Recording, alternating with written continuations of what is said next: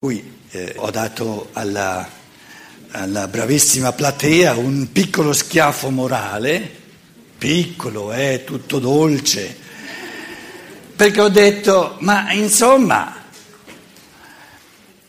adesso mi sono dato una calmata naturalmente, no? La notte serve a calmarsi e dicevo, forse vale la pena siccome le cose le vogliamo calare nel concreto e non fare teorie, partire da questo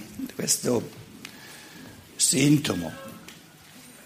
Le cose vanno prese come sintomi, anche la minima cosa, se è colta come un sintomo, evidenzia qualcosa di importante, di fondamentale. E allora ho pensato questa mattina di parlare, di articolare tre forme fondamentali di forza interiore. Ma poi l'aggancio a quello che è successo ieri sera lo faccio nel corso delle mie riflessioni. Spero che la persona ieri sera che io ho un po' rintuzzato sia qui, in modo che poi ritorniamo, il dialogo, il dibattito è fatto apposta. Io questa mattina metto di nuovo carne al fuoco, non sono uno che molla, chi mi conosce lo sa. C'è la luce? Sì, è la luce questa. La luce più di questa non c'è, perché se non mi fai vedere i miei appunti io non so cosa dire, scusa. Dai che mi salvo, dai che va bene così, dai. Va benissimo, sì. E tu vieni a rompere il filo del discorso, scusa, per fortuna non ce l'ho, se no... No, grazie, sei bravissimo, dai. Allora, metterò carne al fuoco, non mollo, io non sono il tipo che molla. E la scienza dello spirito è l'arte del non mollare, perché mollare è comodismo, via. Ecco, le tre forze, i tre tipi fondamentali di forza interiore... Perché siamo tutti alla ricerca, siamo venuti a questo convegno, Santa Pace, per scoprire in che cosa consiste la forza interiore. Adesso qui non ha più gesti bianchi, gli ultimi rimasugli, ma sì. Forza interiore. Allora, questa mattina tre tipi fondamentali di forza interiore. La prima forza la chiamo la forza della tolleranza. La forza della tolleranza. Quindi farò delle riflessioni su quale forza interiore ci vuole per essere veramente tolleranti. Tolleranza. Qualcuno? Vedete che si risulta questo nuovo... Tu cerchi un posto a sedere? Ah, mi stai controllando? Volevo solo spegnere il cellulare perché fai tutte figure. Povero relatore, viene interrotto continuamente, si interrompe lui continuamente. La forza della tolleranza. La seconda, siccome qualcuno, stavo dicendo, ieri mi ha detto sì, è perché tu non sei tollerante nei confronti di quella persona cattolica che ha la sua fede cattolica, eccetera, no?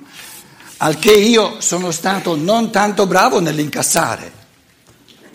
E adesso ritorno alla carica, la seconda forza, la chiamo, io la ritengo una forza oggi molto importante, la forza di non tollerare, della non tolleranza, dell'intolleranza, non tolleranza, dell'intolleranza.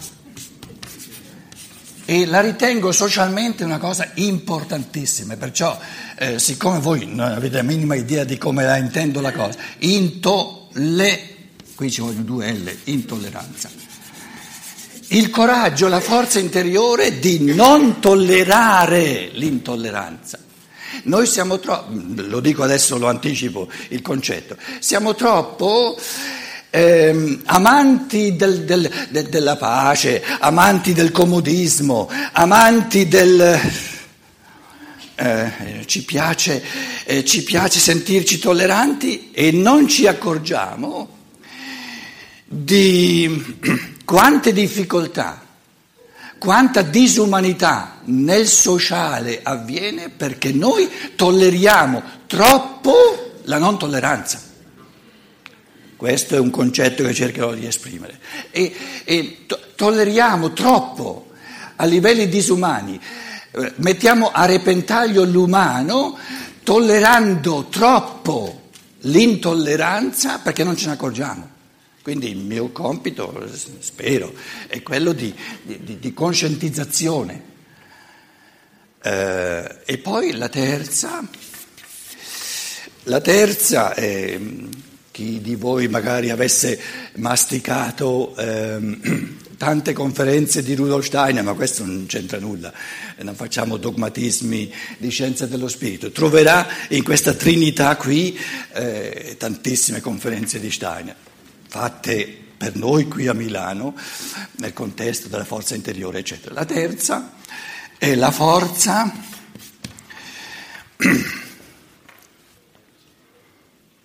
della solidarietà. Non trovo una parola migliore, ma solidarietà umana, dell'umano, la forza della solidarietà. E poi ve la spiegherò. Questa solidarietà, nella misura in cui solidarietà con ogni essere umano, vi anticipo il concetto, solidarietà, la forza interiore, voglio fare di tutto perché a ogni essere umano vengano messi a disposizione tutto ciò di cui ha bisogno, cosa già complessa, per vivere a modo suo. Cosa desidero io dagli altri? Che mi lascino vivere a modo mio. Io dicevo, però non si può vivere a modo suo senza soldi. Quindi questa terza forza interiore è la carica interiore che il realismo della vita economica, cioè di capire che essere incarnati sulla terra, vivere in un corpo, vivere una vita sulla terra, non significa vivere sulla luna o con gli angeli dopo la morte. Quindi la solidarietà è l'assillo interiore, io non trovo pace finché c'è anche soltanto un essere umano a cui manca qualcosa per realizzarsi. Come lui si realizza? Mi sta bene. L'unica cosa che non mi sta bene è quando lui diventa intollerante col suo prossimo. Perché quando non tollera il suo prossimo, lo soverchia, cerca di schiacciare l'umano, lì mi presento per difendere l'umano. Ho il dovere di difendere l'umano. Ma finché lui non schiaccia l'altro nel suo modo di vivere, viva come vuole. Però ha bisogno di strumenti, ha bisogno di... E vedremo poi che la conseguenza ultima di queste tre forze interiori, che sono veramente, se uno le coltiva, se uno se ne rende conto, danno una forza interiore che è prorompente. La conseguenza, la conclusione del discorso è che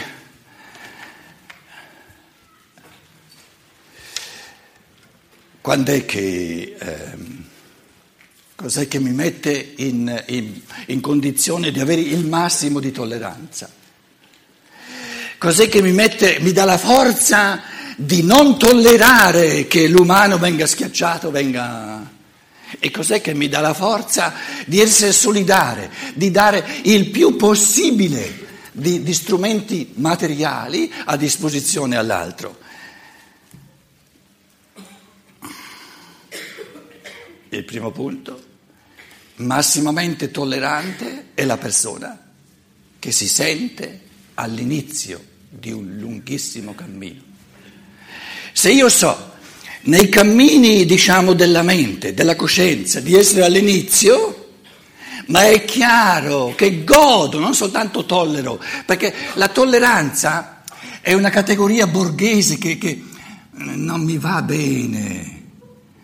A me non basta tollerare l'altro, lo godo l'altro. E se io mi sento all'inizio di un cammino di coscienza, di un cammino di pensiero, di un cammino di sguardo d'insieme, che all'infinito, dico, in questo cammino ci vuole la posizione del credente all'inizio, piccola, poi ci vuole la posizione, bisogna passarla. l'ateo. Ma un essere umano che non ha passato la sfera dell'ateismo è una testolina piccola.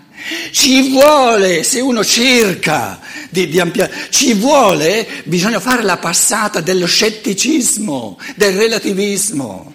E quindi la tolleranza è godere tutte le fasi che poi ognuno se le deve percorrere della mente umana. Quindi non esiste che il credente sia migliore dell'ateo o l'ateo sia migliore del credente. Sono tutte e due, sono tutte fasi necessarie, diciamo, del cammino dell'umano. Quindi io tollero questa categoria borghese di tolleranza, ma a me non basta che gli altri mi tollerino, voglio essere rispettato. Ora, in italiano c'è la parola del rispetto umano. Rispetto umano significa tu sei un ateo, lo rispetto, ma è una cosa da rispettare. Tu sei un miscredente, sei uno scettico, ma è da rispettare, Santa Pace. Sei un credente, lo rispetto. Sei tu, è ciò che tu sei. Massimo di... Se rispettiamo, se onoriamo l'umano in ogni uomo, non tolleriamo, sorge la forza, è la seconda forza, non tolleriamo che l'umano venga umiliato, venga soverchiato, venga disprezzato da chi si sente migliore. Tolleranza vuol dire, carissimi signore e signori qui in sala, non è mai esistito un essere umano migliore di un altro, non c'è! E non è mai esistito un essere umano peggiore di un altro. Ogni essere umano è umano al 100%. E ogni posizione dell'umana è legittima. Noi siamo imbottiti di dogmatismi, di intolleranze, pensiamo che certe persone siano migliori di altre, ma questa è intolleranza abissale, è terrorismo questo, terrorismo culturale. L'umano ce l'ha ognuno al 100% e ognuno ha il diritto di essere così com'è e nessuno è migliore o peggiore di un altro.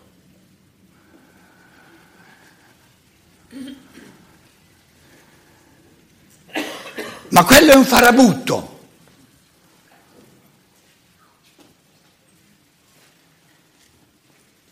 E tu non ti accorgi di esserlo a tantissimi livelli. O forse lo sei già stato. O forse lo devi ancora diventare. Allora vacci piano. Allora vacci piano. Quindi di fronte al farabutto io non sindaco sul suo essere.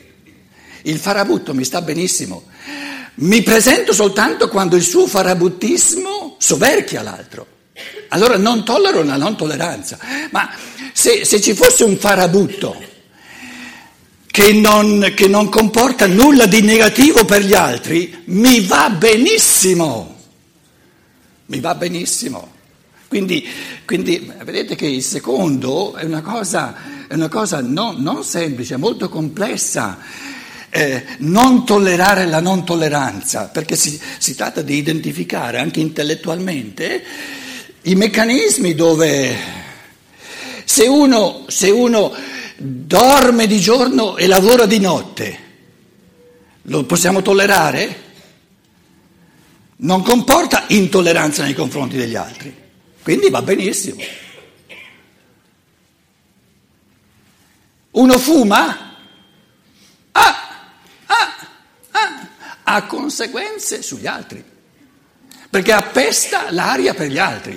Allora quindi dobbiamo imparare a pensare in un modo diverso su una persona che dorme di giorno e lavora di notte, e uno mi dice, finché non impingi sulla libertà altrui va benissimo. E fare un altro discorso quando parliamo di fumare, perché tu dici tu... Come dire, intervieni sull'aria che tutti quanti respiriamo. E allora è un fattore sociale, non è soltanto un fattore privato.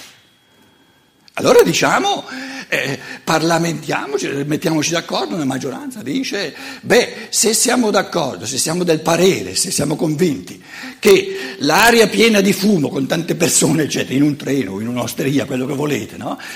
mette a repentaglio la salute.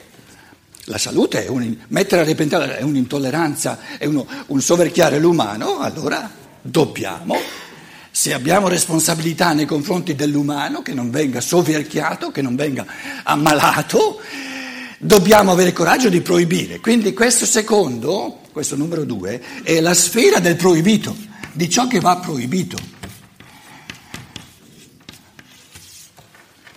Cosa va proibito?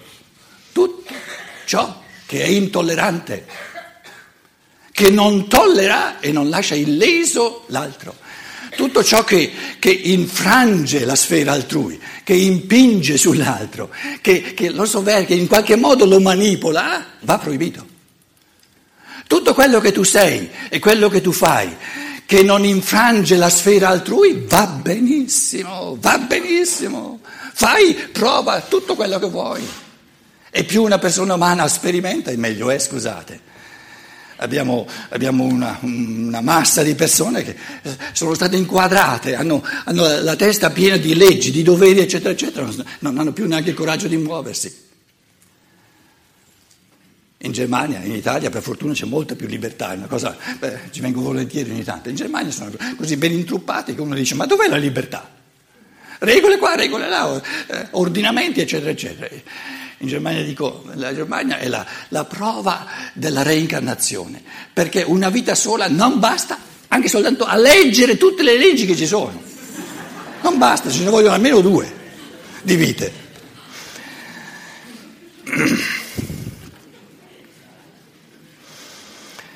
Allora, comincio con la forza della tolleranza, alcuni pensieri fondamentali. Tolleranza vuol dire ognuno è così com'è e va bene così com'è.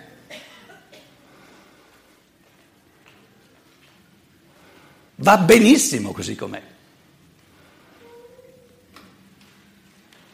L'unico modo di non andar bene è di infrangere la sfera della libertà altrui, quindi di non tollerare l'altro, ma altrimenti va benissimo. Io non ho mai avuto difficoltà ad accettare. Godo di ogni modo di essere, dico, ma quello lì, ma guarda, è interessante, il fenomeno mi interessa. Quindi tutta la sfera degli hobby, tutta la sfera delle cose che si fanno volentieri, ma è bello, ma il sociale, dobbiamo avere il coraggio di affrontare un sociale sempre più complesso. La filosofia della libertà di Stein, tutta la seconda parte, l'individualismo etico lo chiama. Il coraggio di essere te stesso, ma se tu hai il coraggio di essere te stesso sarai diverso da ogni altro essere umano, se no non hai il diritto di usare la parola io. È una gran bella cosa vedere persone che hanno il coraggio di essere se stessi, e avendo il coraggio di essere me stesso sperimento, provo cose, voglie che in me che vogliono, sortisco cose, faccio dei cammini, poi dico no, qui ho provato qualcosa, non va bene, eccetera. Ma la vita è uno sperimentare ognuno a modo suo.